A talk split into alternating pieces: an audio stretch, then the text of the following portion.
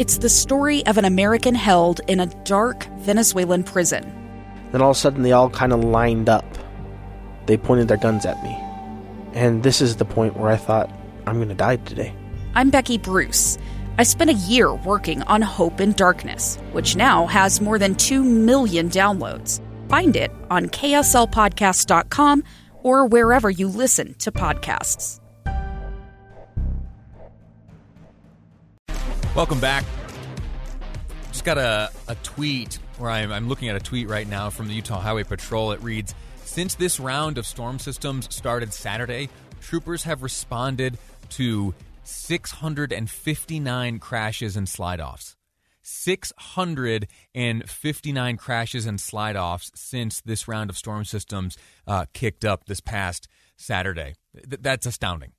Uh, and if you're out there listening right now and you are looking out of your windshield and you see the road is uh, a little obscured, a little snowy, a little icy, uh, be safe. Uh, remember all of those safety fundamentals you learned back at driver's ed or your mom or dad taught you when you were learning to drive uh, because now is the day to put them into practice.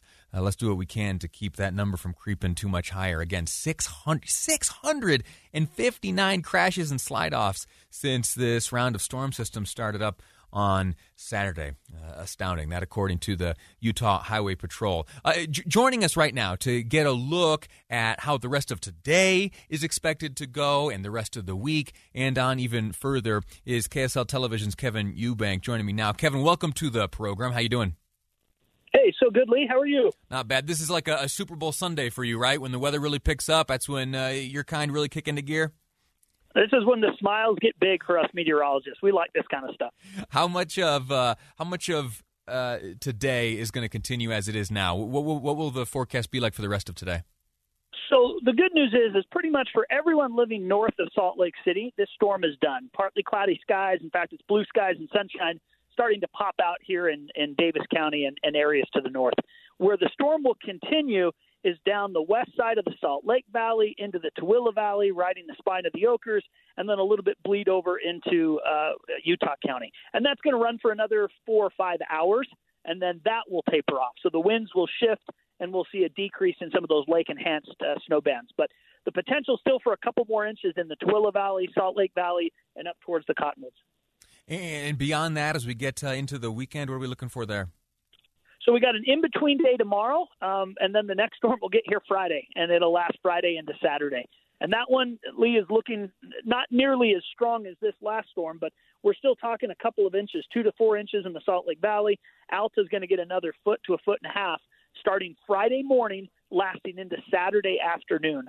So uh, this storm's an interesting one because it's going to be cold at the beginning, and then it's a chance for a little rain snow mix midday Saturday before more cold air comes in Sunday. So uh, kind of a dynamic storm, but another one already on the heels uh, Friday into Saturday. We set any records uh, in this in, these last few days or this morning? Lee, you're gonna. It's unbelievable what's happened. And again, we're coming off of an epic drought, incredibly dry conditions, incredibly dismal snowpack and snow depth. So for today, the Salt Lake Airport had 11.7 inches. We'll probably end up with just over 12 when it's all counted. That's a record for today. We've never had that much snow in a single day on February 17th. It's also the snowiest single day in the month of February for Salt Lake City. So we get storms, and the biggest storm up to that point was about 10 inches, 10.9 inches, all the way back in 1989. But today's storm at Salt Lake International Airport was a daily record and a monthly February record. Um, and that's impressive. That's awesome. But I want I want to share one more thing with you. And, and and I know how much you geek out on politics. Yeah, geek yeah. Out on the procedure. I'm going to geek out on some totals. Fire away. Alta, Alta's average during the month of February, the entire month, is 90.9 inches. In the last seven days, Alta's had 91.5 inches. They've had more in the last week than they average in the entire month of February. Oh Seven and a half feet, Lee, in the last week. And they've got another foot and a foot and a half by the time we're done. So technically, February could produce in that particular area 10 to 12 feet of snow up at Alta, oh, which completely turns around and changes their snow season, which is just epic. It's unbelievable.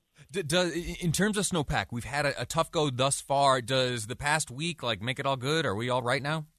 No, it doesn't make it all good, but it's a trend, and it's and every drop counts. So you've got to understand, snowpack isn't all just about snow depth. Okay. It's about how much water's in the snow. So that's critical. Oh. However, the amount of gains that we're starting to see in these mountain locations, it's awesome. So where we were 40, 50, 60% of average, this series of storms in certain locations like Ben Lomond Peak and Farmington Canyon, Monte Cristo, we've jumped up to 85% of average. So we're not to 100. We're not there, but we're getting closer.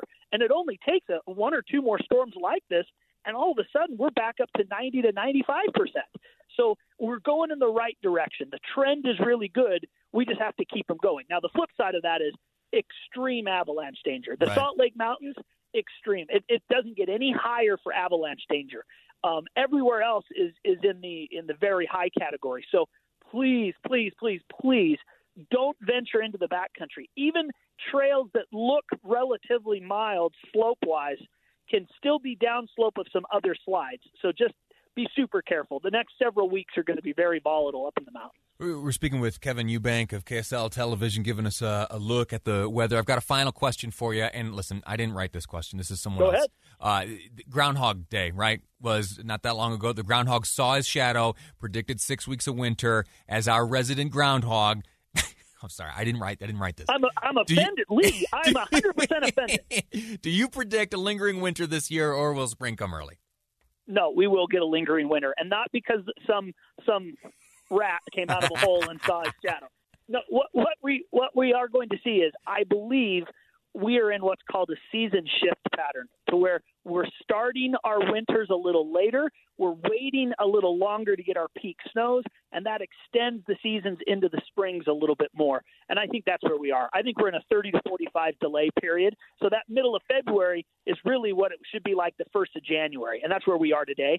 That means we're going to kick the winter a little bit later into the spring season, um, but we need it for snowpack, for snow water, for runoff, for everything. We, we kind of need it. These these days are inconvenient to drive, but I'll tell you what, no one complains about it when they're drinking the water and showering in it in the summer. Amen. And this is where we get this is where we get the water we live through. Outstanding. Uh, Kevin Eubank, thank you so much uh, for your insight and your forecast and sharing some time with us here on Live Mic. Thanks, Lee. All righty. Uh, in just a moment, we're going to take a break. And when we return, uh, we're going to kick off the one o'clock hour with a pretty intense focus on firearms, specifically firearms legislation, firearms laws. There have been uh, some changes and some proposed changes to the way firearms are handled here in the state of Utah. The big news as you well know, was the recent signing of a piece of legislation by Governor Spencer Cox that removes, for the most part, the requirement to uh, have a, a, permit, a concealed carry permit to carry a firearm uh, in a concealed fashion. That will kick off uh, and become Utah state law on May 5th. W- what does that mean? In the in the segment after the news here, we'll be speaking with Mitch Vilos, an attorney and quite literally the author of the book Utah Gun Law. We're going to talk about uh, what the new era will look like uh, after May 5th and a few other questions that you might not know the answers to about uh, concealed carry. Uh, where can you? Where can't you? Are there limitations? Uh, where is it free game? We'll, we'll, find that all out next. Plus, a conversation about a proposed gun safety class in schools as part of the physical education curriculum. Gun safety in schools. What do you think about that? It's all coming up next on Live Mic. I'm Lee Lonsberry, and this is KSL News Radio. I'm Dave Cawley, investigative journalist and host of the podcast Cold. Don't miss Cold's new season three, where I look into the unsolved disappearance of Cherie Warren, a woman last seen leaving her job at a Salt Lake City office in 1985. Police cast suspicion on Cherie's estranged husband and boyfriend, but never made any arrests or recovered Cherie's remains. Find Cold Season 3, The Search for Cherie, anywhere you get your podcasts.